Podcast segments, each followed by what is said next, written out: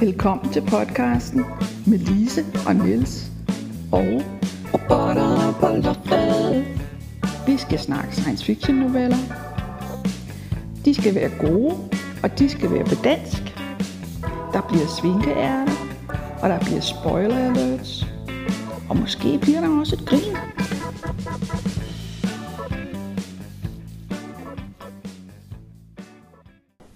I dag er der udpræget nedadvendte mundvige.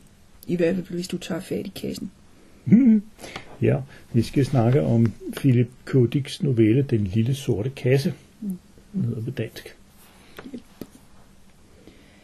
Der er Joan Hiyashi, kinesisk amerikaner og zen-buddhist. Der er Ray Meriton, jazzmusiker og telepat. Og så er der Wilbur Mercer. Ham kan man opleve via en empatikasse.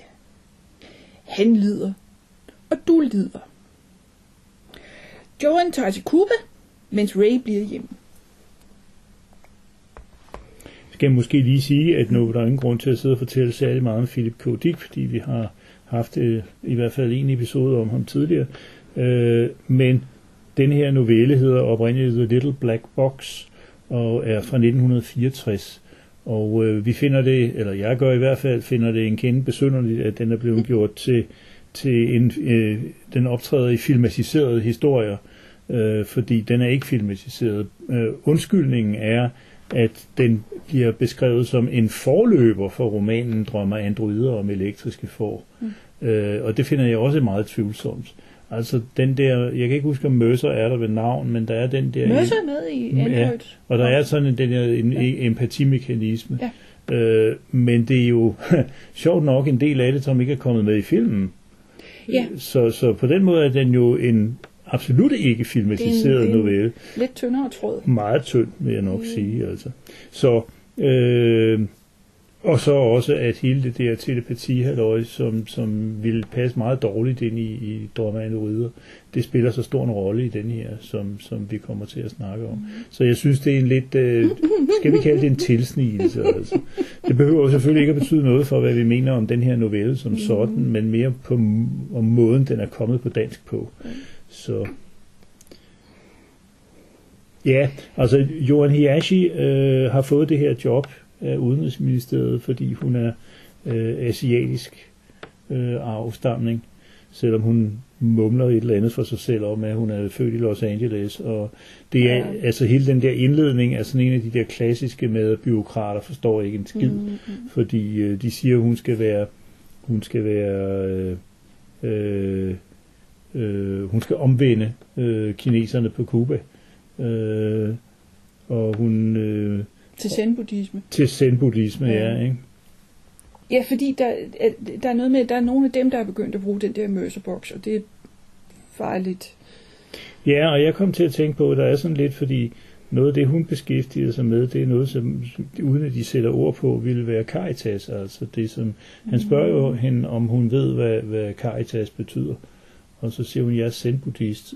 Det er sådan, øh, i, I den umiddelbare læsning, så handler det om, at ministerielle embedsmænd sætter sig ikke ind i sagerne, fordi de går ud fra, at hvis hun er religionsformidler, så er hun Ja, religionsformidler. hun ved, så, noget så, med religion. Ja, ja. Det er sådan en, vi skal bruge. Simpelthen.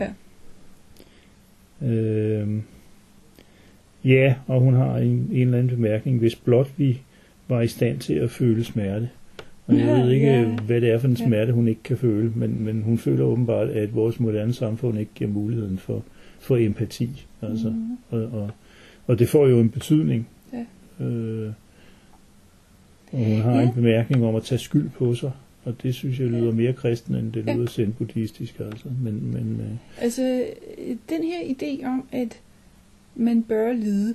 Altså, jeg, for, jeg kan ikke huske, om det er buddhisme, men der er en af de store religioner, der har, at al eksistens er lidelse. Øh, og at den eneste løsning, det er at stå af hjulet, altså nirvana eller et eller andet.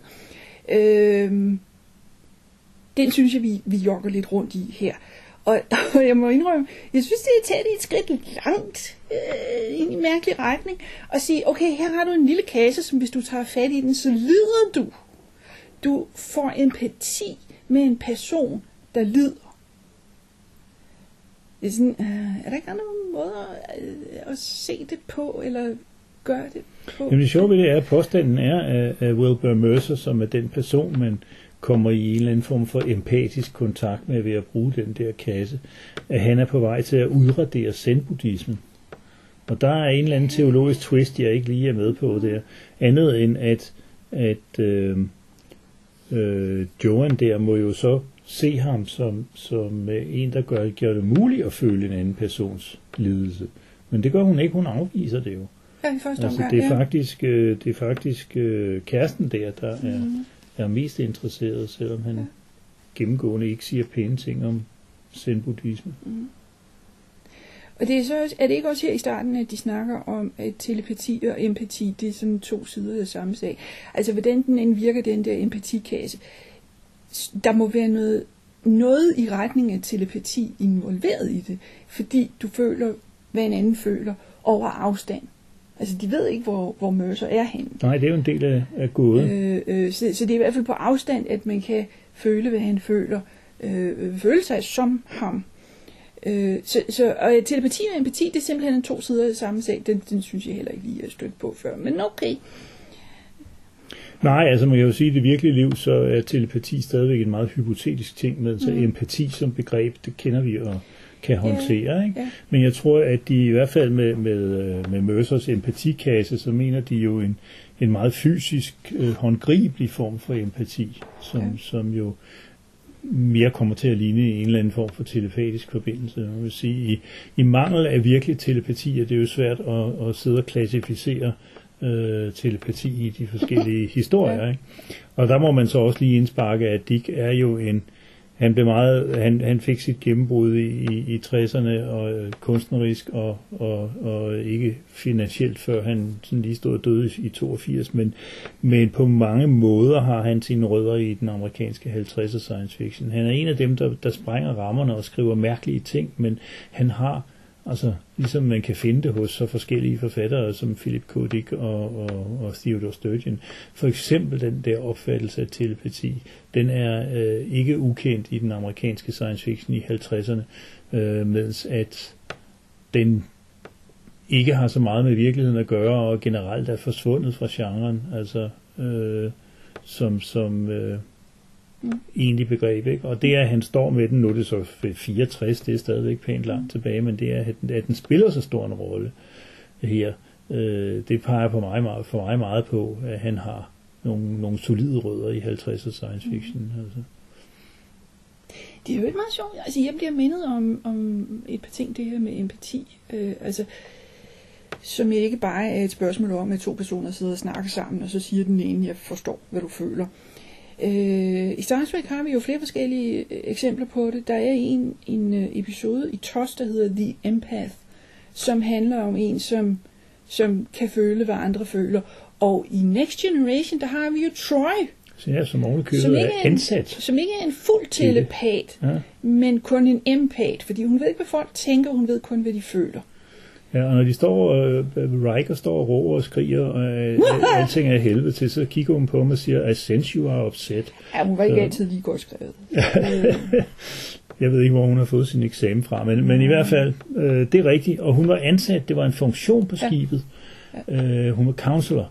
Øh, Yes. Og der kan man jo så også, hvis man skal banalisere det, kan man sige, at en, en god rådgiver, en god vejleder, en god terapeut. terapeut er god til at, at høre, hvad folk, øh, eller mærke, hvad folk føler.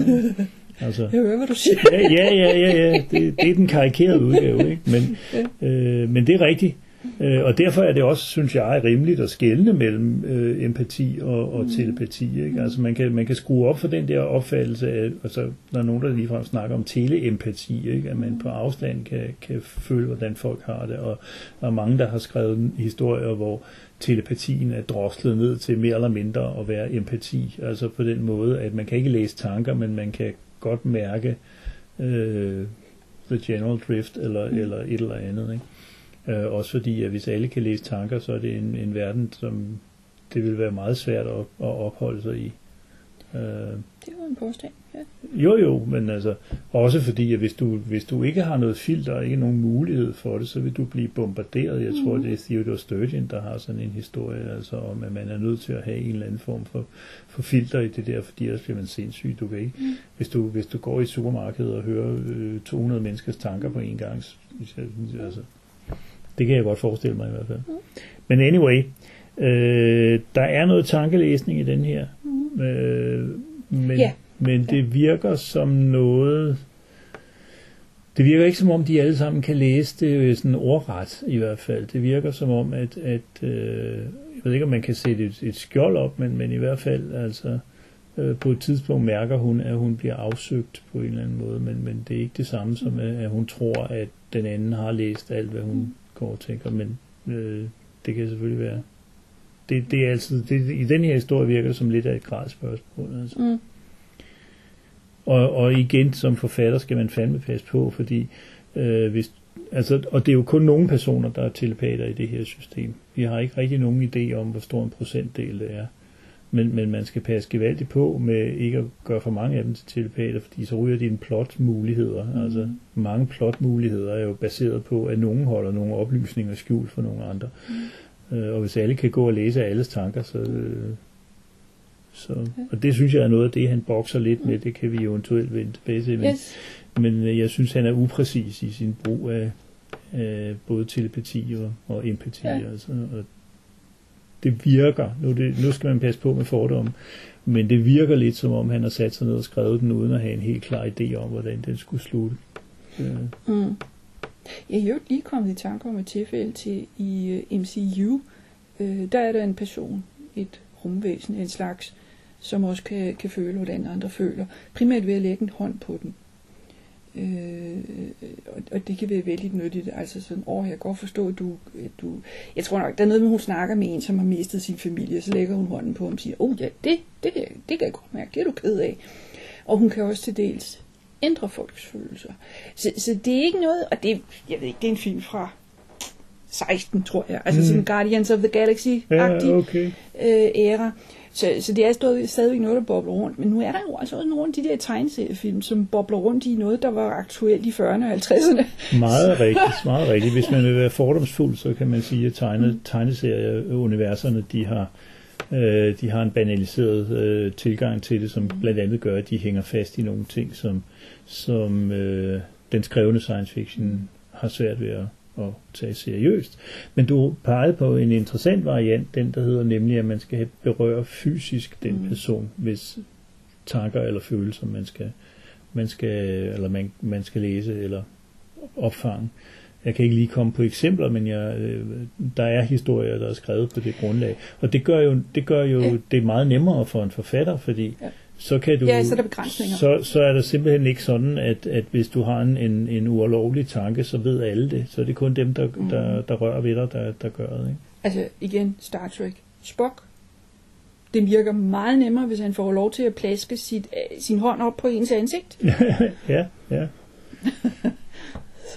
Ja, ja, men altså som sagt, og, og, og hvad skal vi sige, hvis man skal, hvis man skal forestille sig en eller anden fysiologisk teori om, om telepati eller empati, så giver det fuldstændig mening, at, at øh, en kropskontakt vil, vil øh, gøre det nemmere Mm. formidle øh, du- informationen. Mm. Altså.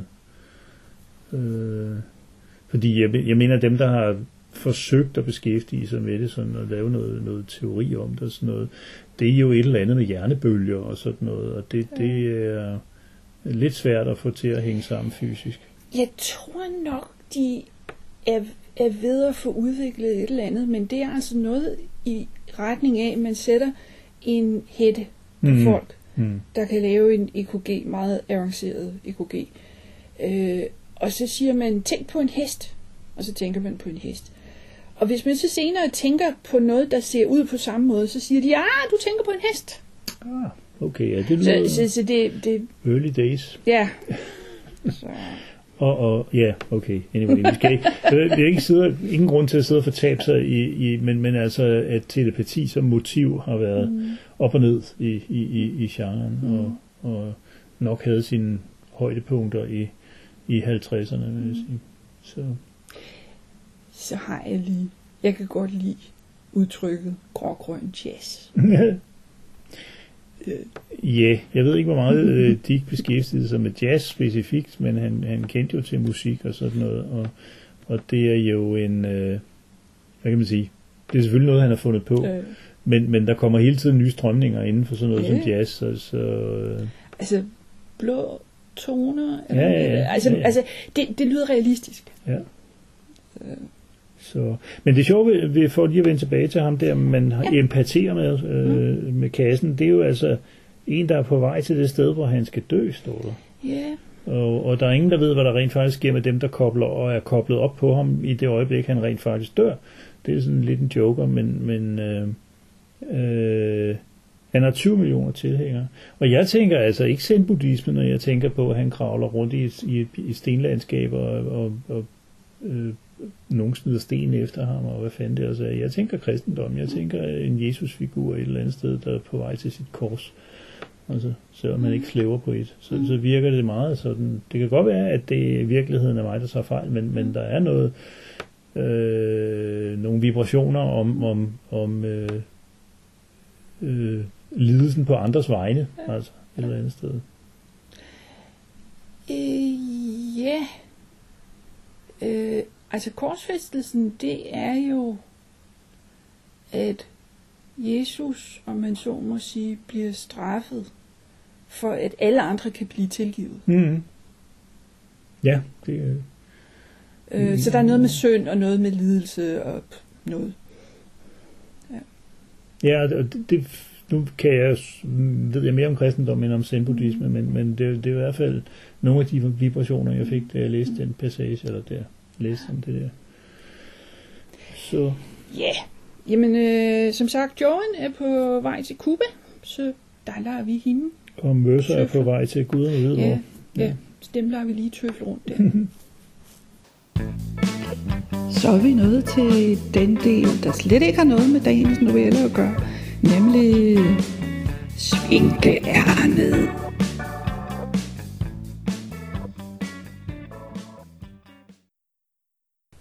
Vil du starte med at snakke om Don't Worry, Darling? Tja, man kan sige, vi var inde og se den her øh, nye film, der hedder Don't Worry Darling, og som, øh, som på nogle måder øh, bringer mindelser om, om øh, The Stepford Wives, Mm. øh, de lydige koner i Stepford, som den danske romanudgave. Åh, oh, ja. Øh, fordi den foregår i et, øh, øh, hvad hedder sådan noget, øh, et, et lukket bymiljø. Øh, altså, øh, det er ikke et gated community, men, men det virker næsten sådan, fordi man kan ikke bare forlade det. Men det er designet som en 50'er forstad til en amerikansk by, øh, komplet med mænd, der arbejder hele tiden, og koner, der passer hjem hele tiden. Mm. Øh, og øh, vi har jo set nogle forskellige filmiske gestaltninger af, af det miljø, som, som øh, øh, nogen måske er nostalgiske efter, men som også signalerer en eller anden form for, at der er noget underligt under den her meget, meget pæne overflade. Altså, øh, vi så den tv-serie, der hedder One Division, som, som Ja. starter i det Ja. miljø der. Ja. Øh, også fordi den læner sig op af nogle specifikke tidligere sitcoms. Ikke? Men, men øh, der er også det der øh, sinistre nedenunder, som, som ja, i One Division kommer det frem på en ret ekstrem måde, men, men Det, det her er 50'erne, og alle er lykkelige. det skal de være. Ja. Ja, og, øh, og øh, det viser sig jo så, at der er flere lag af, af underligheder i, i det her. Blandt andet fordi, at hovedpersonen, den kvindelige hovedperson, øh, kommer ud for noget overordentligt mærkeligt, da hun forsøger at prøve at, at, at forlade stedet. Øh, Jamen, det, ja, hun ved, der, der er et, et sted, som... Altså, umiddelbart så har hun fået at vide, det er her, mændene går hen, når de går på arbejde. Øh, og, og der er hun så også havnet og stiller sig op og kigger på det og rører ved det og sådan noget. Og så sker der noget mærkeligt, ja. Så. Og det øh, mm, der er, udover der er musik, som hører til perioden, øh, så er der også noget meget moderne musik, øh, og som er meget horroragtigt. Øh, altså sådan øh, øh, øh, sang uden ord, og og sådan noget. Og der er også på billedsiden noget, der er underligt. Altså, øh, til synligheden er noget sort-hvid film med nogle kvinder, der danser øh, på en måde, på en meget koreograferet måde, altså, og, og, og, og de er virkelig gode til at danse i takt. Øh, og man sådan prøver på at gætte, hvad, hvad handler det om? Øh, er det noget, den kvindelige hovedperson drømmer, eller har hun set det på et tidspunkt, eller øh, hvad foregår der? Ja, og hun skal jo også øh, omgås jo med de andre koner, øh, Ja. som hun også gennemgående har et godt forhold til, men de er også indimellem i varierende grad mærkelige, Mm. øh, og kommer ud for mærkelige ting. Altså. Og nu ved jeg ikke, hvor meget vi skal sidde og, og fortælle om, hvorfor det er på den måde, men, men det gør jo, at, at den føles Altså den der normalitetens underlighed, som, som er sådan egentlig ret gyseragtig, øh, og som, altså den, den kan formå jo at være gyseragtig i lang tid, selvom der ikke sker noget gyseragtigt. Ikke? Men der sker jo så noget med, at hun ser et fly styrt ned, som, mm. som ingen andre ser, og hun prøver at komme hen til den der, øh, hvor mændene kører hen hver dag for at tage på arbejde, og øh, Øh, man finder jo så ud af, hvorfor øh, at, at det hele er så underligt, og at der ikke rigtig er noget at gøre ved det, som vel nærmest er den egentlige horrorhistorie i det. Ikke? Øh, at, Ja, og at, når hun prøver at... Altså, hendes veninde dør på et tidspunkt. Måske. Fordi alle andre bliver ved med at sige, nej, det gjorde hun da ikke. Hun skulle da bare have et par stink, så er hun fin igen. Øh, og det vil sige, den der fornemmelse af, at hver gang man kommer og siger, der er et eller andet her, der er mærkeligt, så nej, nej, det er for Ja. søren ikke, nej. Altså, er du sikker på, at du ikke bare er udmattet og skal have en lille pille ekstra? ja, hun bliver meget, øh, meget afvist, Ja. når, når der er noget. Ja. Og igen, som sagt, jeg ved ikke, hvor meget vi skal sidde og spoile, men det viser sig jo, at det hele er en konstruktion, øh, og at hun er i en virtuel verden, øh, mens, mens hun ligger i koma i den virkelige verden. Så tror jeg næsten ikke, man kan spoil mere. Nej, okay, men jamen, så, klip, vi har ikke snakket om på forhånd, hvor meget vi skulle snakke om den, vel, men, men, øh, men øh, altså, det, det, er jo, det er jo det, der gør, at, at hvad den der verden virker underlig, ikke? At, øh, og det er jo ikke noget, hun har bestemt, det er jo noget, hendes mand har fundet på. Ja. Det er jo så der, hvor det bliver Ja. kønspolitisk. Ja. Altså. Altså, altså ud fra traileren, altså jeg har også skrevet et langt blogindlæg om det her. Ud fra traileren, der forventede jeg to ting. Horror og sexisme. Og den leverede begge dele. Altså, mm. ingen tvivl om det. Øh, og det vil sige, det her med mænd, der går rundt og siger, nej lille skat, det var ikke slet ikke det, der skete. Ikke? Altså, det er det, man kalder gaslighting. At, at, øh, at man benægter virkeligheden. Det du så med dine egne øjne, niks. Det var ikke det, der skete. Men det gør de jo også for at holde den der konstruktion kørende, ikke? Altså fordi... Jo jo, Øh, jo, jo der, der, der er flere gode grunde til ja, det. ja. Men den der specifikke, at en mand siger til en kvinde, det var ikke det, der foregik. Øh, øh, den...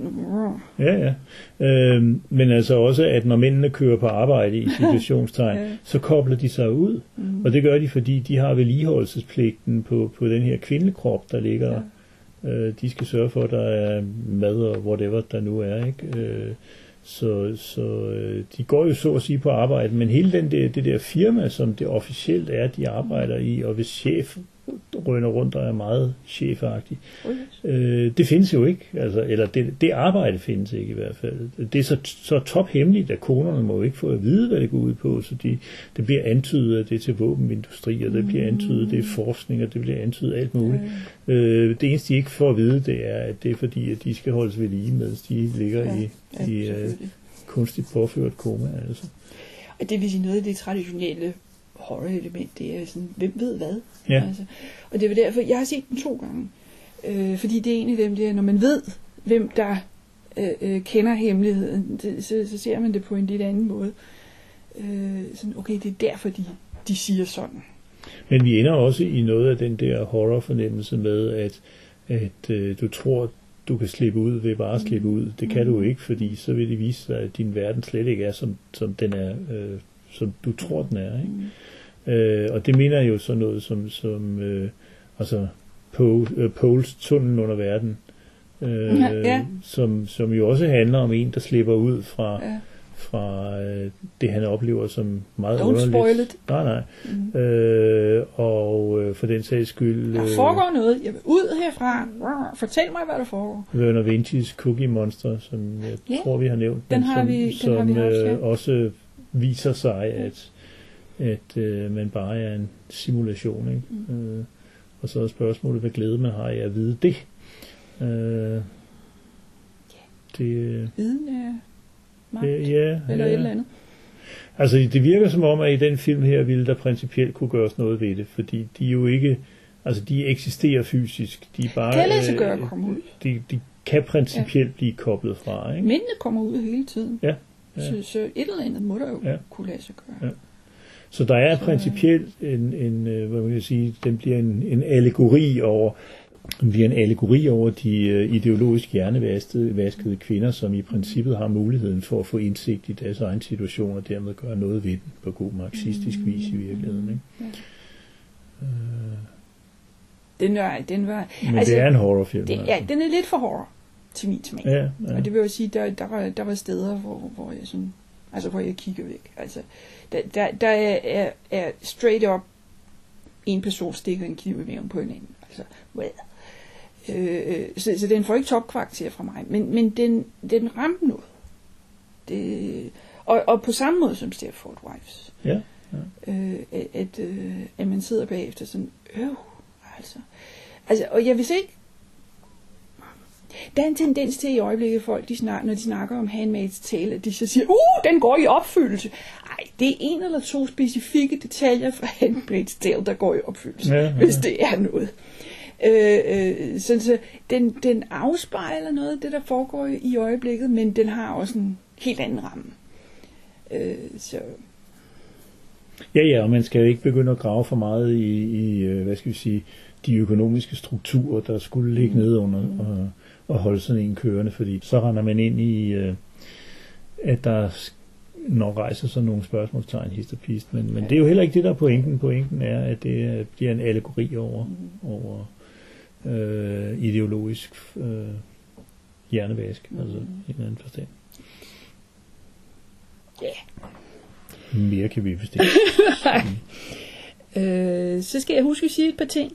Dels, øh, robotterne har været på bogforum, og der snakkede vi også om en dignovelle. Det var så en, der indeholdt en kat. Det var en, en kort lille en, der hed The Alien Mind, øh, den fremmede bevidsthed, tror jeg på dansk, som står i den antologi, vi har redigeret, der hedder Hvad Fluffy vidste, Mm. og som kun rummer science fiction historier med katte. Øh, jeg optog det. Jeg har en video af det på 10 minutter. Den har dårlig lydkvalitet, fordi bogforum larmer. Men hvis du tror, du kan holde stille, så er der et link til videoen. Et eller andet sted i beskrivelsen. Og det andet, jeg skal sige, det er, at næste gang skal vi også have en dig novelle selvfølgelig. Det er den, der hedder Erindringer Ankro. Hvis du lige husker, at Å skal skrives som dobbelt A, så kan du tweete til os på robotter på loftet. Skriv til os på robotterpåloftet.gmail.com og se hjemmesiden robotterpåloftet.sciencefiction.dk Og så er der spoiler alert.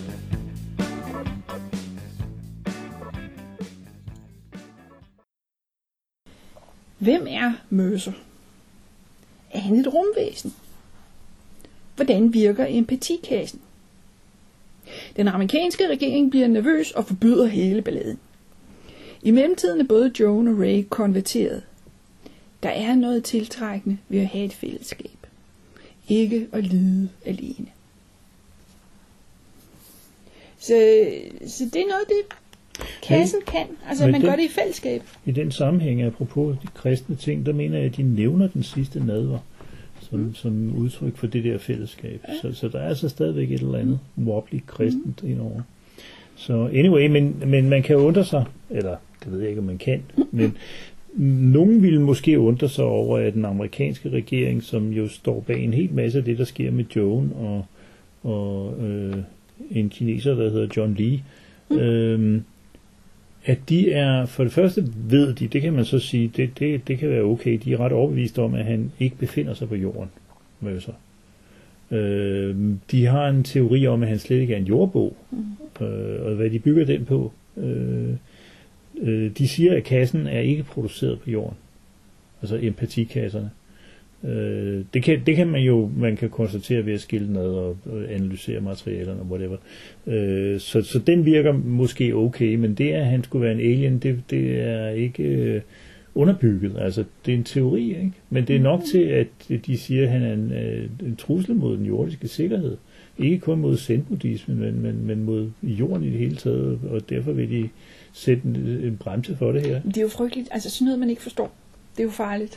Ja, ja, og man kan selvfølgelig sige, at, at øh, der er meget historik om omkring, at organiseret religion mm. kan, være, kan være politisk problematisk. Ikke? Øh, som i Japan, hvor, hvor øh, Moon-bevægelsen sidder på regeringen. Altså, det er sådan lidt weird. Men øh, ja, øh, planen her, altså man får simpelthen at vide, at Joan bliver sendt til Cuba af en, øh, hvad hedder sådan noget, hemmelig, hemmelig politigrund. Øh, Øh, og øh, den her øh, kineser, som hedder John Lee, som bor på Cuba, øh, han skal foregive og lade sig omvende af hende. Øh, det fungerer så ikke særlig godt, fordi de har til synligheden ret forskellige idéer om, hvad, hvad zen-buddhisme er, så de har nogle, nogle interessante indledende diskussioner om halve katte og mærkelige ting. Ja. Øh, men der får man også at vide, at det kinesiske parti, han er nemlig med, viser det sig i, i det kinesiske partis centralkomité. Mm. Det kommunistiske? Øh, ja. ja. Øh, politiet, partiet mener ikke, at der er non-T i solsystemet. Og non-T, det betyder ikke jordisk, non-terrestrial. Mm. Nå ja, ja. Øh, øh, så, så partilinjen er, at det er det ikke. Ja, det synes jeg er herligt. Altså, et partiet holder et møde og beslutter på demokratisk vis, at den og den ikke er et rumvæsen. Ja, ja. Men han er præsident for Havanas Institut for Asiatiske Studier. Mm-hmm. Så han har altså en, en, øh, en øh, fremtrædende position her. Men, men det er en, øh, en underlig gang pingpong mellem de to. Fordi hun opdager, at hun bliver scannet, mens de sidder og spiser på en ja, restaurant. Telepatisk. Telepatisk scannet, ja. Øh, og samtidig så går diskussionen i stå, fordi der sidder en kunde et andet sted i, i restauranten og bruger en empatiboks under store brøl. Øh, det kan jo forstyrre et hvilket som helst måltid. Altså. Øh, og så bliver der skiftet, fordi så får vi et afsnit fra, fra øh, Race øh, synsvinkel, synsvinkel, hvor han er på job med den her jazz harpe ting. Øh, og offentligt erklærer, at han tror på Mercer. Hvad det så er at tro på Mercer, når, når Mercer bare så at sige er der. Men det er måske der, det send kommer ind der. Øh, han siger jo ikke noget. Altså, han, han vandrer igennem det her stenørken landskaber og, og har det skidt, men... Øh, og så går der skred i det, da, da regeringen simpelthen forbyder mm. øh, empatikasserne. Mm. Altså, øh, tror ikke, de kan forbyde folk at tro på møser, men de kan forbyde folk at koble sig op, og de mm. ifølge beskrivelsen kan det til synligheden lade sig gøre for at samle en meget stor del af dem ind, og det, det synes jeg virker vildt, fordi øh, Nå, nu ved jeg ikke, det, det virker, det er jo ikke sikkert, fordi at der er 20.000 øh, følgere af, af Mercer, at de alle sammen har en boks, men, men mm. der må jo være nogle 100.000 rundt omkring, ikke? Men, men øh, øh, Og så prøver Johan, Joan, at flygte ind i kassens univers, bliver det beskrevet som, da lige arresterer hende. Og så møder hun Mercer, og så siger han, der findes ingen frelse. Og det er jo også en øh, mere sind end det kristent i hvert fald, kan man sige. Det er jo mere sådan det her store intethed mm. af løg, ikke? Øh, og det vil der så være 20 millioner, der undrer sig lidt over, men, men de får jo ikke det her at høre. Altså på den måde bliver det også, det er også her, jeg synes, det bliver sådan lidt mærkeligt med det der, hvad er det her for noget, ikke? Altså er det, det er telepati, men, men du flygter ind i mm. boksens univers, hvad det så vil sige, og hun kommer jo ud igen på den anden side, men, men øh, er det ikke bare en poetisk måde at sige, hvor man næsten, tager fat i håndtagene? Må det næsten. jo, det må det næsten være. Øh, det må det næsten være. Altså, ja. Og der sker også nogle ting, hvor... Altså, øh, øh, umiddelbart så handler det her om, at man lider i fællesskab. Altså dem, der er koblet op på samme tid, oplever alle sammen det samme. Altså hvi- hvis de er lige er der på det tidspunkt, hvor Mercer bliver ramt af en sten, jamen så mærker de det alle sammen øh, samtidig. Men det er jo spørgsmål. Altså at når han begynder at snakke med Joan, er det så kun hende, der oplever det? Og vi har også noget senere, øh, øh, hvor der er to, der tager fat i håndtaget og ender med at komme i forbindelse med hinanden, i Ja. stedet for at komme i forbindelse med Mercer. Der virker som om, der er en fejl i omstillingsbordet.